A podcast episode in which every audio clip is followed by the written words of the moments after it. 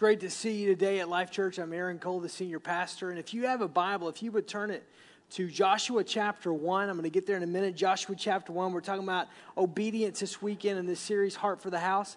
I would like, if you'd let me, just to take a minute and speak to all the regular Life Church attenders um, about uh, just kind of where we are and some things that are going to happen. I want to continue to encourage those of you that are regular Life Church attenders to uh, keep on the journey of, of uh, the spiritual discipline of fasting that we've been talking about, uh, about praying, and about spending some time in the Word and um, and just your da- the daily devos that we're giving you. If you're not receiving those daily devotions and you'd like to, you can just simply write on the backside of the communication card, uh, sign me up for the daily devos, and those will go right to you to your uh, email address, smartphone, whatever. And uh, and then uh, again, uh, just kind of keeping the in, in, the whole the whole idea behind what we're doing as we walk through this series. Uh, the other thing I want to say is that. Um, as you leave today, you're going to receive a, a commitment card. It's going to look like this. Uh, it's got a front and a back to it. And on March the 24th to 25th, that weekend is going to be a commitment weekend uh, for the capital campaign for Heart for the House, for the building of the new auditorium and the, and the, and the space at the Germantown campus. And I am giving you this this weekend, not because there's a commitment this weekend or next weekend. It's not until March the 24th and 25th. But I want you to take it and familiarize yourself with it and begin to pray. Uh, I know that you are in process. Talk with your spouse. If you're if you're married, if you're single, you can talk to yourself, or I talk to myself all the time. I thank God for wireless technology. Nobody thinks I'm crazy anymore. But whatever you need to do to process through to do that, and begin to ask God, God, what do you want me to do? Not what can I do, but Lord, what do you want me to do? Let me say a couple things. One, this is going to be a three year commitment, 36 months.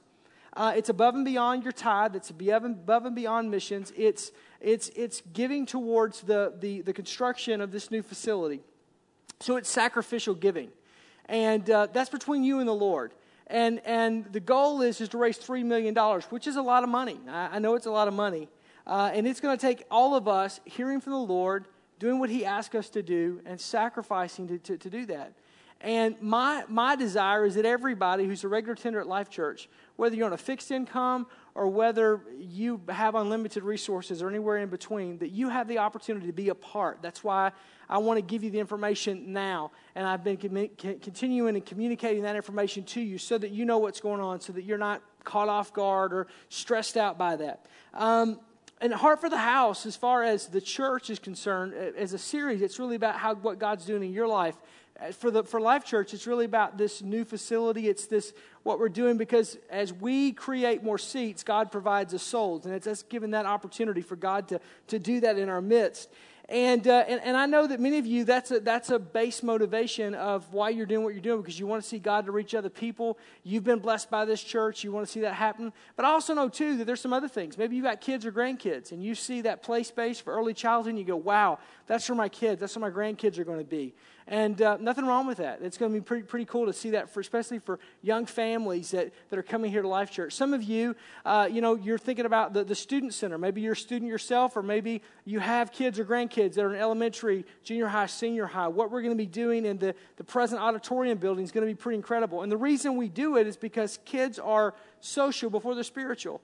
And so it gives an opportunity there for people to be able to, uh, kids be able to come in and to have a place to hang out and a place to be able to kind of interact. And it's going to take what we're doing currently in the Student Center to a whole nother level. We're looking at uh, full arcade video games, billiards, uh, rock climbing wall. I mean, all of that kind of stuff that's going to be happening. Yeah, your kids are driving you up a wall, and then you can drive them up a wall. Uh, I mean, we're going to be doing some, just some kind of some fun stuff. It's going to be everything that's going to be here in this auditorium for the for the weekend messages for our elementary students, and then for midweek for junior high and high school. Uh, that's a motivating thing. Another thing is, is, is the ability that you know some of you you invite friends or you want to invite friends, and you just this quaint Bavarian uh, elevation that we have here, this chalet. You're thinking, man, once we get into that that new facility, it's really going to just it's going to kind of define uh, in a way and be able to invite people. That's going to be awesome. Some of you ladies may be totally just geeked out about the bathrooms. I don't know. I've heard great, great, great things about, oh, we've got individual stalls. And so, whatever it is, some of you, it's the auditorium. It's like, man, great. There's not going to be a center pole. There's going to be more seats. And, and for some of you, that's probably going to be a place where your kids will get married. And so, whatever the reason is, as we walk this out and we build this out, we're doing it to minister to you, to serve the seeker, and to build the believer. And it's going to take all of us. And I'm asking you as a pastor, I don't do this very often, but I'm asking you as a pastor just to take this commitment card when you leave today, to pray over it, to process over it. Simply ask God what He wants you to do. You don't answer anything to me. This is between you and Him. And, uh, and I believe when we do that, it's going to all come together. And I know people are saying, man, three, $3 million, even over three years, that's a, that's, a lot of, that's a lot of money above and beyond tithe and missions. It is. And the reality is, is that we're going to have one to two lead gifts of a quarter million to half million dollars in order for that to happen. That's somebody giving 250 to $500,000 over a three year period. That's going to mean 10 to 12 people giving $100,000 over the next three years. It's a lot of money.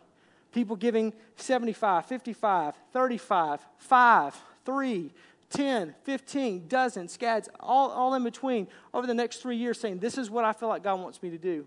All I ask is that you just say, God, what do you want me to do? And I want to, as a lead pastor, to give you the opportunity to be able to process that, to pray about that all over the next three years. And, um, and so that on the 24th and the 25th, we're all ready as a congregation to make a commitment based on what God will have us to do individually. And I can tell you for Tammy and I, uh, that, that amount has gone up since we've been praying and processing. Sometimes I don't want to pray anymore. You know what I'm talking about? Because I, yeah, right? And, uh, and it's the biggest commitment we've ever made. And, uh, and actually, in order to prepare for that, I mean, there's just some, some things that we're doing uh, personally and, uh, and some things that we're adjusting financially in order to see that happen. And so, whatever that means for you, that's between you and the Lord. But I just want to, as a, uh, as a pastor, just to kind of lead you and give you the, the amount of time and the space that you need. So, when you leave there, you're going to be receiving a commitment card. You'll get one again next weekend. And then, and then two weekends from this weekend, we'll be committing together as a congregation.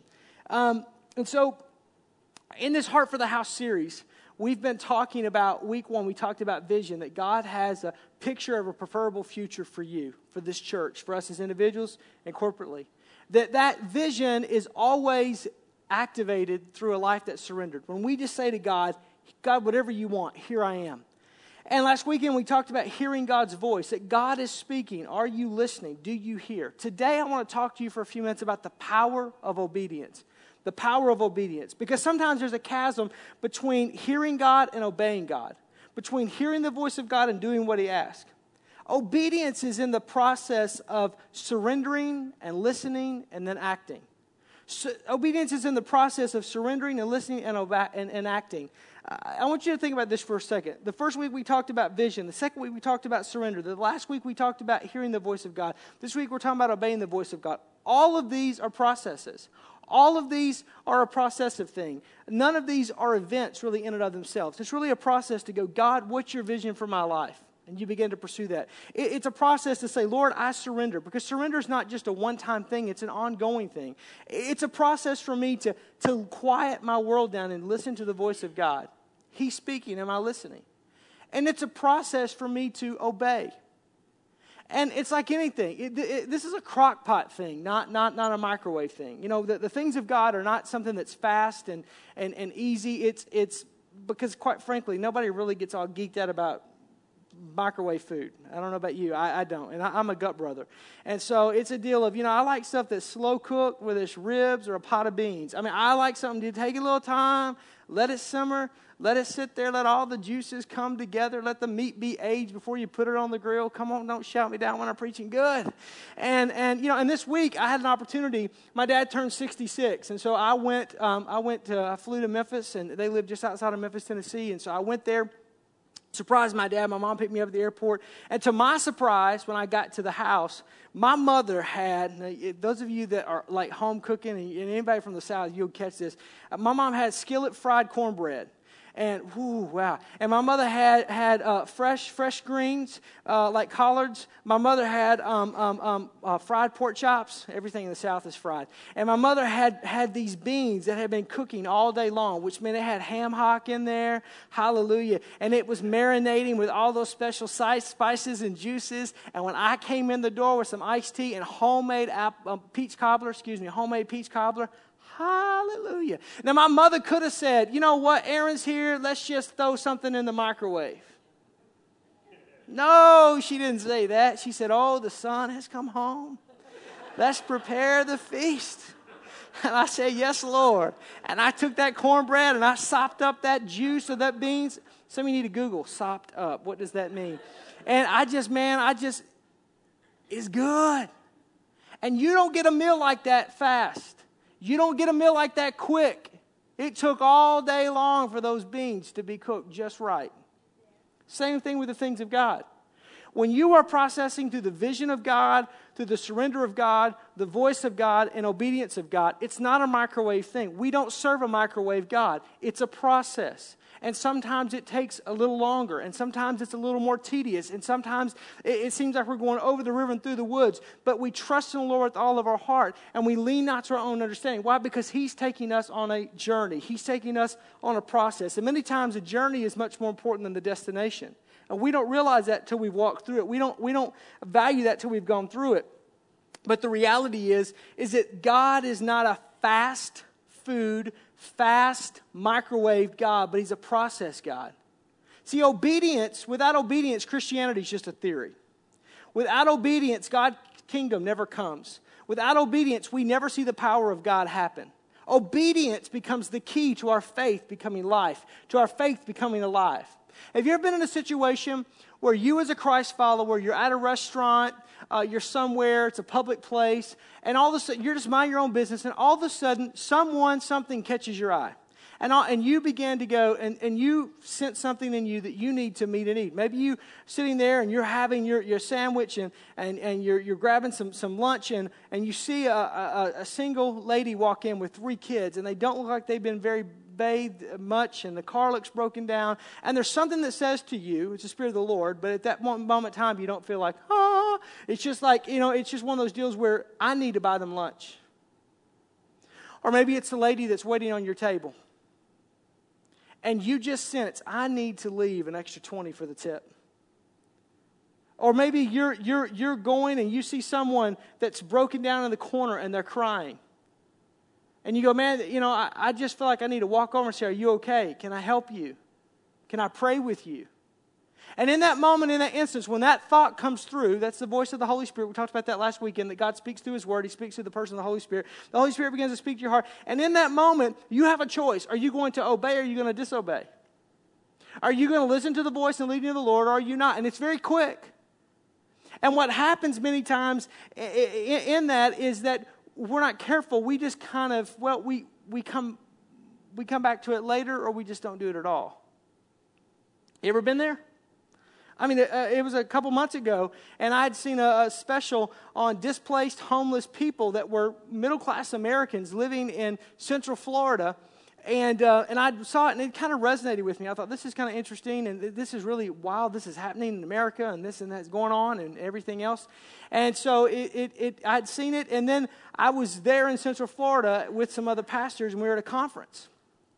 And we were going to eat dinner and we'd finished eating dinner. And again, I travel a lot, so I, am used to being like in cities and, and places where people will, whether it's an emerging third world culture or whether it's, an, it's, a, it's a city, uh, you know, and, and I'm on my way someplace and someone's coming up and they're asking you, panhandling, begging, whatever, and you know they're just going to take the money and buy drugs or buy alcohol or whatever, perpetuate whatever lifestyle that's going on, and you just don't make eye contact, just keep walking, whatever. I mean, I give to organizations, we support organizations that in a healthy manner helps that, but, you know, this was different.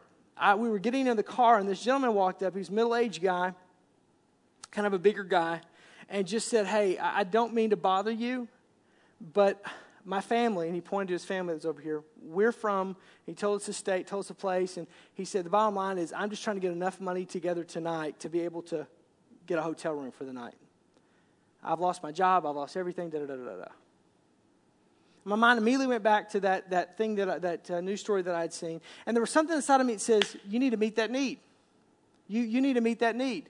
The book of James says if you see someone that's in trouble and you see someone that's hurting and you say, hey, brother, be well fed and be warm, and you don't do anything about it, your work, your faith is dead because faith without works is dead. We're not, we're not saved by our works, but once we come to faith in Jesus Christ, it's our works that declare that we are Christ followers and that God's in us and that He is in, and, and that we're in Him, and, and we're to do something when we see someone in need. And I just sense like this is a legitimate need. But then what I did, I just kind of, well, maybe that's just me. That's kind of crazy. I'm with two other pastors. Are they doing anything? They're not doing anything. And, and that kind of a deal. And it would be a bit of an inconvenience, so just don't worry about it. And so we just got in the car. And we left, and we had gone maybe a mile down the road. And I said, Guys, did you think anything about that guy? Not really. Uh, did you think anything about, no? I, I said, Listen, I, I can't do this. We got to turn around, go back I got to do something. I, I got to meet, meet that need. I just, this is just me, but I, I got to do this. We turned the car around, went back. I mean, it hadn't been more than five minutes we'd been gone. He's nowhere to be found. His family's nowhere to be found. Nobody's there. And in that moment, you wonder, well, was that a test of the Lord? Because God tests us. He doesn't tempt us, but He does test us. Was that someone that was there? What happened? You ever felt like that? Uh, the reality is, is I felt horrible. I felt like, man, I'm a pastor. Man, I preach this stuff. I mean, even as I'm telling you this that story now, I feel ashamed. I mean, I went back to my hotel room. It was like a somber night for me, and I just got on my knees and said, God, make sure my heart is sensitive towards your moving of the Holy Spirit and, and not to not to disobey. And and the reality is, I think in the life of a Christ follower, that happens. Whether God speaks to you about going across the room and meeting a need, whether He speaks to you about giving to a missionary, whether He speaks to you about being a part of something, whether He speaks to you about taking in that latchkey kid that's at the end of the street that you know the parents don't get home till 6 o'clock and, and the kid's going to tear your house up but, but needs some love and some care and you're there, whatever it is. See, disobedience comes in a couple of ways. One is direct disobedience where God says, I want you to do A, and you go, I'm not doing A, I'm going to do B. It's just direct disobedience. I'm not going to do it. Now, very rarely do we ever say, God, I'm not going to do that. So, the second way that disobedience comes is through delayed obedience. Delayed obedience. And delayed obedience is disobedience. It's just what we wind up doing is, is that we, we, we do exactly what I did. You don't meet the need in the moment. And then when you come back around five minutes later, the need's gone. And then you feel about that big. And it's like the Holy Spirit just says, I told you, McFly. I told you what to do. Are you home? Bueller? Bueller? Anyone? Maybe God doesn't talk to you like that. He talks to me like that. See, delayed, delayed obedience is, is, um, is, is, is a deal where you, you wait to respond. You know what God's saying to you, but you just wait. And in those few minutes, it makes all the difference in the world because you missed the opportunity. Delayed obedience is, is where you question God, do you really want me to do that? God, is, is that really what I'm supposed to do? Was that me? Was that you? I don't really know. I'm, I'm not sure. And can I just help you with that? Listen, if you ever feel like you're supposed to do something good for someone else, that's not the enemy of your soul telling you to do that. He, see, he goes about like a roaring lion seeking whom he may devour.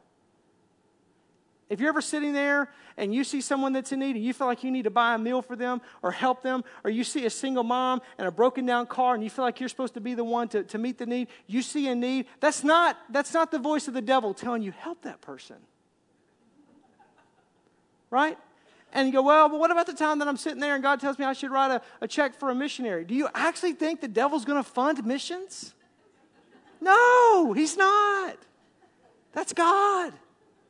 But we question it. Is that a bad burrito? I need some Tums, honey. Uh, well, what is that? Uh, d- delayed obedience is compromise. Where we say, hey, God, I'll tell you what, I'm going to substitute. I won't do that, but I'll do this. God, I won't witness to that person because I don't know them. I don't want to be embarrassed. But you know what? I'll go, I'll go tell my, my, my brother about you, who you've been telling me I should tell him about Christ. I'll go do that because I've got a little bit more of a safer relationship. Lord, I, I won't meet that need, but I'll meet this need. God didn't call you to meet that need, He called you to meet this need. See, God asks us to obey His word and His voice quickly and quietly and completely. Quickly, don't wait around. Quietly, not with, with quietly, obeying Him without questioning and completely following through with what He asks us to do. So, why do we wait? Why do we question? Why do we compromise? Are we bad people? I don't think so. Are we horrible? I don't think so. Are we the only people that's ever done this? No, the Bible is littered with people that do this. But why do we? Because we respond in fear instead of faith. We respond in fear instead of faith. Well, what will we be fearful of? Well, there are four fears that tempt us to disobey. One is fear of failure. The fear of failure. What happens if I try this and I fail? What happens if I walk across the room and I try to help someone and they blow up at me? What happens if I do this and, and I write the last $100 out of my checking account and I give it to the missionary and I don't have money for gas? What happens if I get out there and I fail? And I, I, can get it. I understand some people go, you know, I mean, Aaron, you know, you sometimes you go, man, who am I that God would speak to me? I mean, I'm not perfect. I mean, here you are talking about how you felt so convicted about not helping some guy and you prayed that night. I mean, if you knew what was going through my mind right now, if you knew what I did yesterday, if you know what I'm planning to do tonight or tomorrow or next week, if you knew, how in the world would God speak to me? Why would He speak to me? It's fear of failure.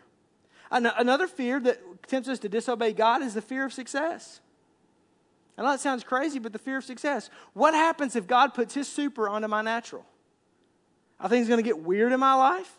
Are people going to look at me as weird? I mean, I already have to explain that I'm not going to the church that I was raised in, and we do things a little bit differently. I mean, am I going to have to really explain this? I mean, I, I, talk to business people who say, man, I'm already trying to explain to my accountant as I reconcile my taxes for my business or personal, and they tell me how crazy I am for giving away this amount of money to my church or to missions or to whatever that God's put in your heart. I mean, is it going to just keep getting weird? What, what's what's going to happen?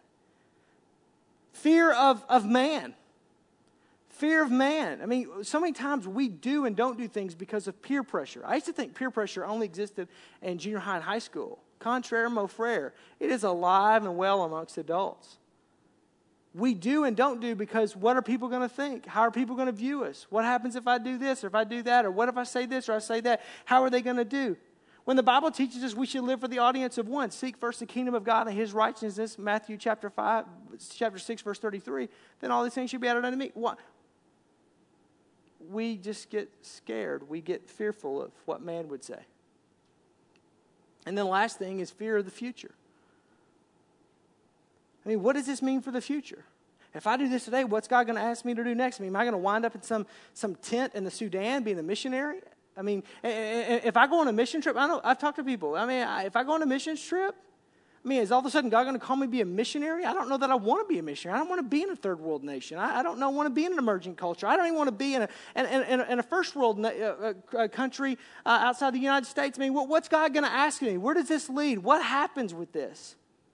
And, I, and all of you that are type A in the room, I mean, I get this. I mean, I, I plan my day. I mean, I, I know where I'm going to eat lunch tomorrow. I have to have a full bore planning. For me, vacation is there's we don't know what we're going to eat tomorrow. I mean, that, that's plain, you know, it's just a deal of, if we're not careful, we fall victim to these failures, to these fears. Have you ever, have you ever had your faith be overtaken by fear? And I have. It's embarrassing. And you know it, and the Lord knows it, but we allow it. And I just want to say this delayed obedience is disobedience. And it's just the same as direct disobedience. We may not intend for it to be, but remember, our direction, not our intention, determines our destination. Not what I intend, but what I do will determine where I wind up. So, how do I then walk in obedience? That's why I want to spend the last few minutes of our time today talking about this. How do I walk in obedience? I'm going to look at the life of Joshua, Joshua chapter 1. If you have your Bibles, Joshua chapter 1. Joshua is facing one of the most scary, one of the scariest times of his life. Because what's happened is Joshua has been this protege, this understudy of Moses. Now you have to understand, Moses was Moses would have been the Messiah, except he blew it in the wilderness. He, he lost his he lost his temper, and uh, it's what cost him to go to the promised land. And it's also, if you talk to the Jews, it's what taught, cost him their, his ability to basically be the Messiah, to be the Redeemer. And um, what's happened at this point is Moses has died. And God told Moses, because he lost it in the wilderness, that he would see the promised land, but he would not inhabit the promised land. But God would use Joshua and the children of Israel to go into the promised land. And so what we, what we know is, is that the promised land was promised to Abraham. And so this has been going on for all these generations. And they've lived under slavery and they leave Egypt. And for 40 years, if you look at a map, they've literally been walking in one giant circle. And the reason why is because 40 days into their trek away from slavery and away from bondage, God gave them the opportunity to go and possess the promised land.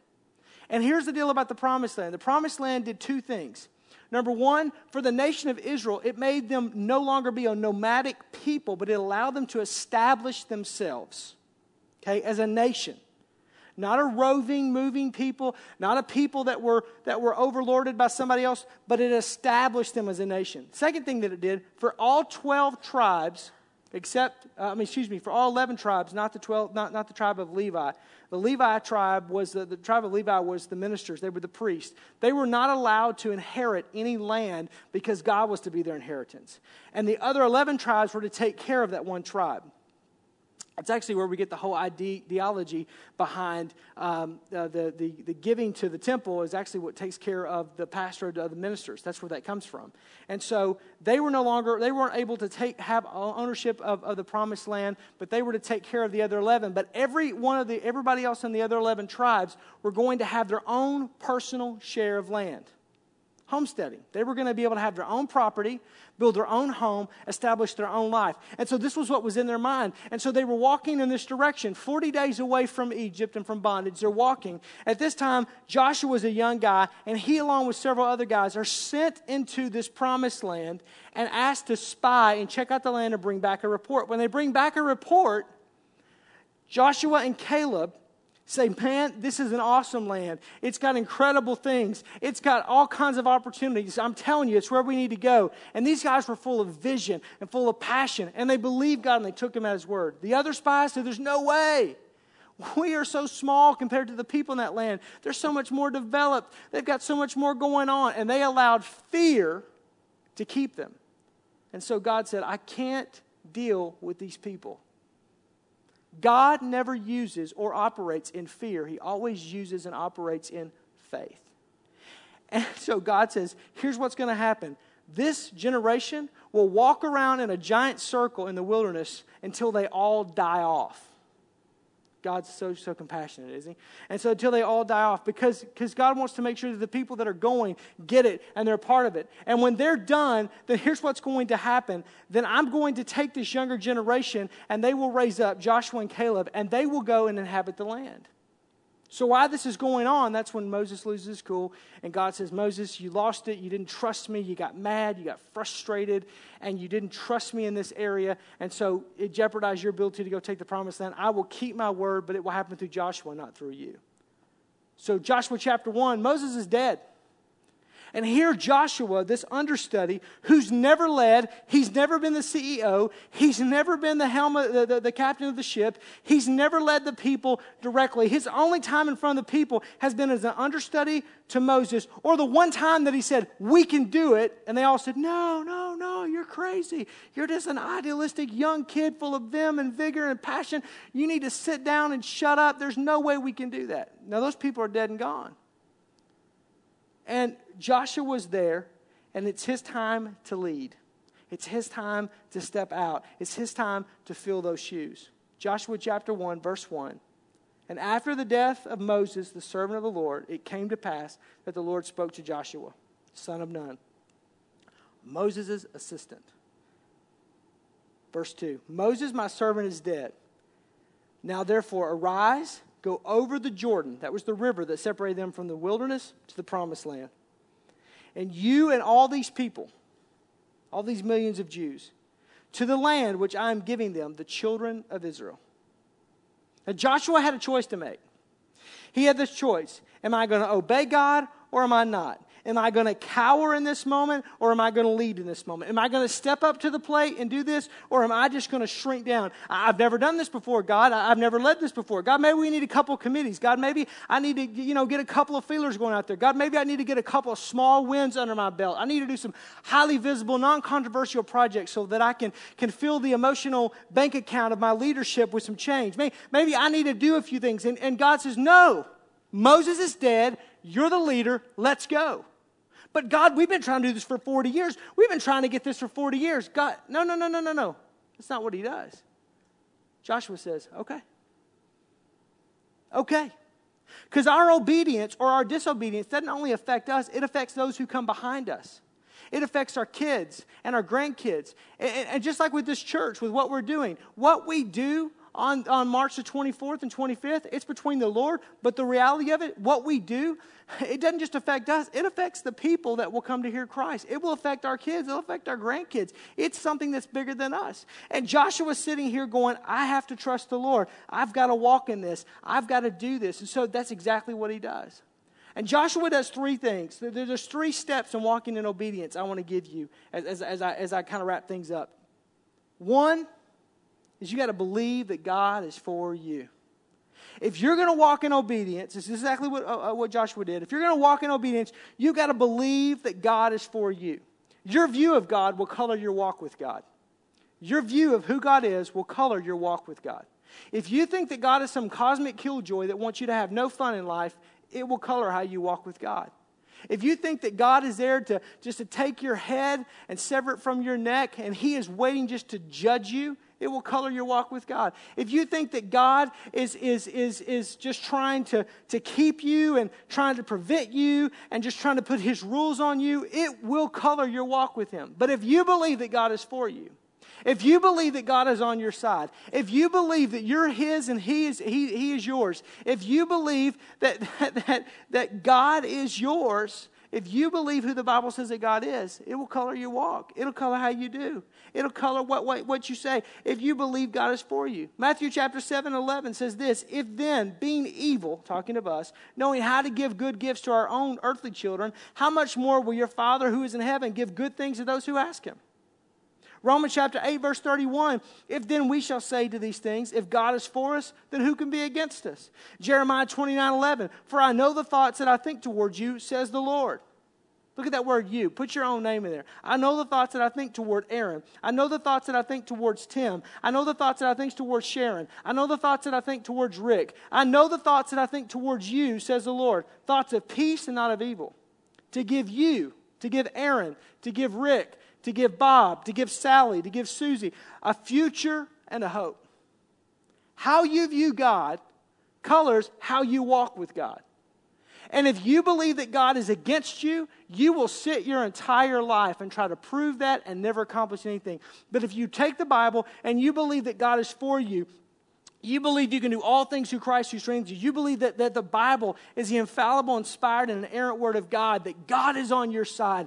Then when you walk into that classroom, when you walk into that office, when you walk into that new position, when you follow the leader who has died, Moses, and you stand on the river's edge, and the people go, How are we going to get across? I don't know. How, what are we going to do when we get over there? I'm not really sure. What about the inhabitants of the land? I'm not, I don't know. But what I do know is, is that today is a day that we're to possess the land, and I know that God is for us. Who can be against us? It's not by our might, not by our power, but it's by His Spirit, says the Lord. We're going to move forward and God, and we're going to trust Him with all of our heart. We're not going to lean to our own understanding. We're not going to look to the left or to the right. We're going to look to heaven above, from which comes our strength. Our help comes from the Lord. Even if we walk through the valley of the shadow of death, He'll be with us because His rod and His staff will comfort us, and, and He'll be with us all the days of our life. And we're going to walk this thing out. That's what He does. That's what you and I have to do.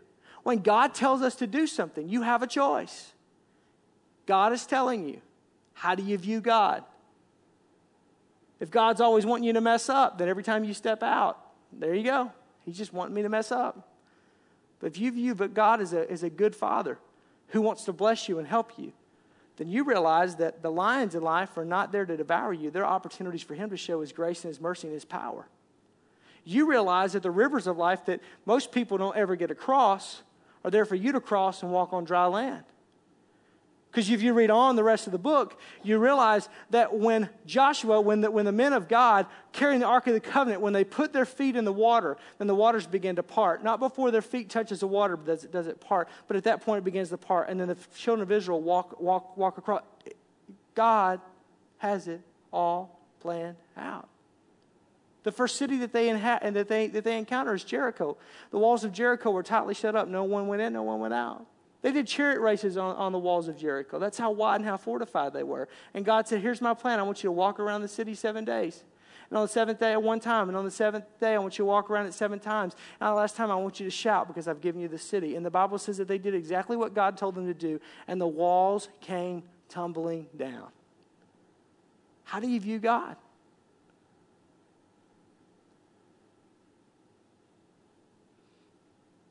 I'm just telling you, I have a view of God that God wants to do exceedingly and abundantly above all I can think or ask. And I got a pretty big imagination. I'm a type A, pretty ambitious, pretty gregarious individual. If I told you what's in my heart to do, maybe in this room we go, You are nuts. We've already established that. But I just happen to believe that God can do it. I believe there's nothing impossible for God. Do you? I believe when He speaks to us, if we'll just obey, it's never to harm us, it's to bless us. It's never to keep us, it's to propel us forward. Second thing He did is don't believe a negative report. Don't believe a negative report. He learned that a long time ago. You can't listen to the spies who says it can't happen. You can't listen to the people. There'll always be critics. And remember, they've never built a statue for critics, only for people who've been criticized. There's never been a statue built for critics, only for people that have been, criti- uh, only for people that have been criti- criticized. Often the first thing that you hear when you, when you take a stand for God is opposition. The first thing that you feel is opposition. The first thing that tries to attack you is fear. Sit down, shut up, go along with the crowd. Don't do this. Who are you? Who do you think you are? Who, what, what's going on? And, and the reality is, when you're doing what God's asked you to do, you cannot listen to the negative reports. You just have to walk it out because it's, it's that moment of, of, opposition that you feel. It's that make or break time where you show up or you sit down, where, where, where, where God shows up or where nothing happens, but you have to stand there and believe. I'm, I don't know how to explain this except for this. I mean, I remember when I got here to Germantown, and I remember over at Briscoe County on County Line in 45, I met a pastor for lunch. I'd been here very short, I mean, weeks, maybe a couple months. And I sat down and we met. We had a mutual friend. We met, talked for a few minutes, and, and finally he began to say, what, what, what is it that God's put in your heart? Mean, why are you here? Why did you move from Oklahoma to here? What's going on? Da, da, da, da, da, da. You mean you don't talk like we talk, and you don't do what we do, and you know all this. And so he just is kind of going at me a little bit, and uh, I just tell him, this is what God's put in my heart to do. This has been in my heart for years, and this is where God told me to do it. I don't know what else to say. I know it doesn't make, make sense, and I, I, know there's some things that I can't compute, and I know I'm not from here, and I don't talk like people that are from here, and I, and I know that, you know, but this is it. This is all I know to do. And this, this individual, this fellow pastor, begins to tell me of how stupid this idea is, how that it will never work, that no one cares about doing church like that, that no one cares about a preacher who will dress casual. They don't care about a church that has relevant music. They don't care about any of this kind of stuff. They don't care about youth ministry, don't care about kids ministry. It doesn't work here. It'll never work here. You don't understand what's going on here. You talk funny. You just need to pack up your bags and put it in the truck that came with you, and you need to go back, back to Arkansas or Oklahoma or wherever in the South that you came from because it will never work in this town. I've lived here all my life. It'll never work. I've been around around people all my life. I'm telling you it's crazy. I'm telling you it won't work. I, I very rarely do this, but I drop my knife and my fork at the same time. I'm telling you, I don't lose my appetite very often. And I just looked at him I said, Sir, with all due respect, I'm going to do what God called me to do. And if the people, if you're right and nobody wants this, nobody wants this message, nobody wants this, then here's what will happen. I'll do exactly what Jesus told the 70. If they don't accept the message and they run you out of town, knock the dust off your feet and go. I'm a lover, not a fighter. In case you hadn't seen all that right there. and at the end of the day, if I leave here, I've already made up my mind. I'm going to Boca Raton, Florida. There is no downside. Either God will show up here or I will be in Florida. What's the downside? I saw that, that minister a couple weeks ago at a minister's meeting. I, I say this with all humility. I mean, we have more kids than life kids. The ministry he said that would never work here than he has in his entire church. The day that we build that new building, I, I want a reserved seat for him on the front row. You go, that's, that's harsh. No, you can get a bag of Funyuns and a Diet Coke and watch it happen. I'm just telling you, the negative reports are going to come. The people are going to tell you you can't do it. People are going to tell you you're crazy. People are going to tell you you're inadequate. People are going to tell you you're stupid. People are going to tell you that you're not good. Maybe the idea will work, but you can never lead it. You can never do it. God can never do it through you. I'm telling you, you have to shut it down. You have to shut it out because God's not giving you a spirit of fear, but a power and love and of a sound mind. And you have to choose what report are you going to believe? The report of the Lord or are you going to report of the enemy? The report of, the report of negativity that it can't happen, that the sky is falling. You're going to run around like chicken little, like a chicken with your head cut off? Are you going to believe in like the little engine that could, that greater is he that's in me than he that's in the world? I can do all things through Christ who strengthens me. I'll overcome by the blood of the Lamb and the word of my testimony. I'm just telling you, it's up to you and I to decide. And many times that decision of faith is the difference between success or failure. You could think I'm crazy. We've established that fact. I'm telling you, his word is full of example after example after example of people who just trusted God. You go, that's scary. Yes. That's not a real formulated plan. No. I can't put that in in dollars and cents. No. Because it's that X factor of faith. We are people of faith. We do not walk by sight. We walk by faith. It's not crazy. It's not pie in the sky. It's not stupid. But there's an agreement with our spirit. There's a confirmation of the Holy Spirit. There's presence in God's word, and we walk forward. The last thing is just do it. The last step. I know that's really deep theology, theology isn't it? Just do it. Don't respond in fear. Don't be afraid. God's not the author of fear. Hear the voice of God the faith, confirm it in His Word and through prayer and through godly counsel, but just do what He's called you to do. Joshua went immediately and did what God asked him to do. And we see this life of Joshua being this great leader, this great victor, the one who possessed the promised land. That's what he was known for because he trusted God. He saw the miraculous because obedience always precedes the miraculous. You have to obey. Anytime in Scripture Jesus ever does a miracle, he asks the impaired to do something that's beyond their ability to do. And when, he, when they do it, then the miraculous happens. To those, to blind Bartimaeus, he says, See. To, to, to Jairus' daughter, he says, Awaken. To, to Lazarus, he says, Come forth. It's perceivably within the natural and an inability to do. But when obedience is mixed with faith, all of a sudden the miraculous begins to happen. And because obedience will always release the provision of God. How are we going to do what we're going to do in Germany? How are we going to do what we're going to do at the West Campus? How are we going to do what we're going to do in, the, in Milwaukee? I don't know. But I know one who does know. And all we're responsible to do is take one step after another step after another step. And it may be scary, it may be out there, but when we do it, God begins to show up in our lives because obedience is what He's asking from us. I want to close this message today with just a short testimony of an individual here at Life Church who took that step and who walked in obedience and is walking it out right now. Check this out. Hi, my name is David Osterhaus, and this is my life story. I was blessed to grow up in a Christian home, and I was saved as a child. And while I was always involved in church, I never completely committed my, uh, my time to Christ and my time to God in serving. Uh, when I, I grew up and I got married, moved to Wisconsin in 2006, my wife and I, we really struggled to find a church that uh, was what we were looking for and fit uh, our personalities. Uh, just by chance, one morning we found Life Church just by uh, the website online.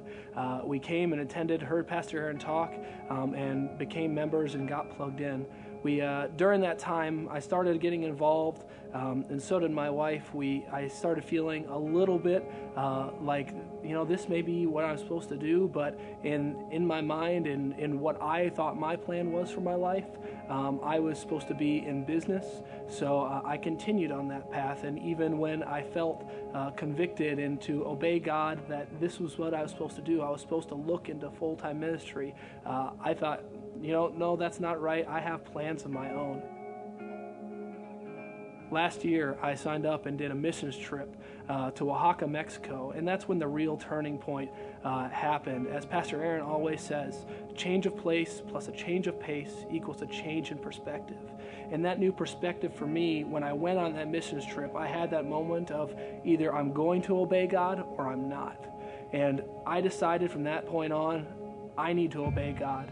Um, I had given my life to Christ, had been saved a long time, but was just living um, a, for me anyways, just this lukewarm Christianity to where I was giving part of what I needed to give, but not everything I needed to give.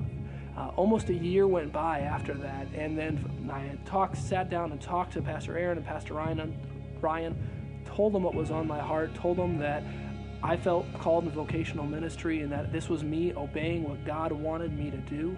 And uh, they came, uh, finally, like I said, a year passed, came up with a position uh, that was a good fit for me and my skills. Uh, but again, it wasn't a simple, quick decision. I had been working in uh, business and sales and had a good bit of success. I had a comfortable life. Uh, I had bought a house in Menomonee Falls. I was I had my first child already. We had just found out we were pregnant with our second. Things were going great, and I thought, man, my I'm I'm so happy right now. I'm very comfortable. It, it, the old saying, if it ain't broke, don't fix it. There was no logical reason for me to completely change my career, completely change my life, and and do that. But God's plan was different than my plan.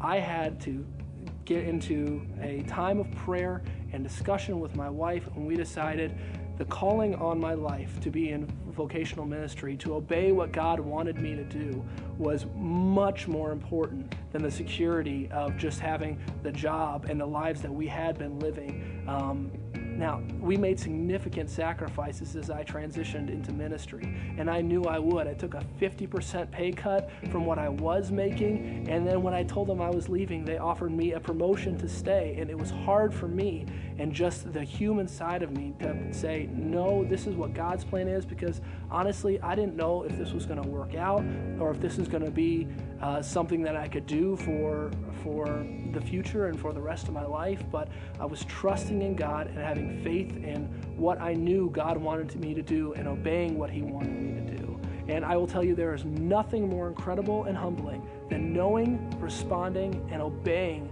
God's plan for your life.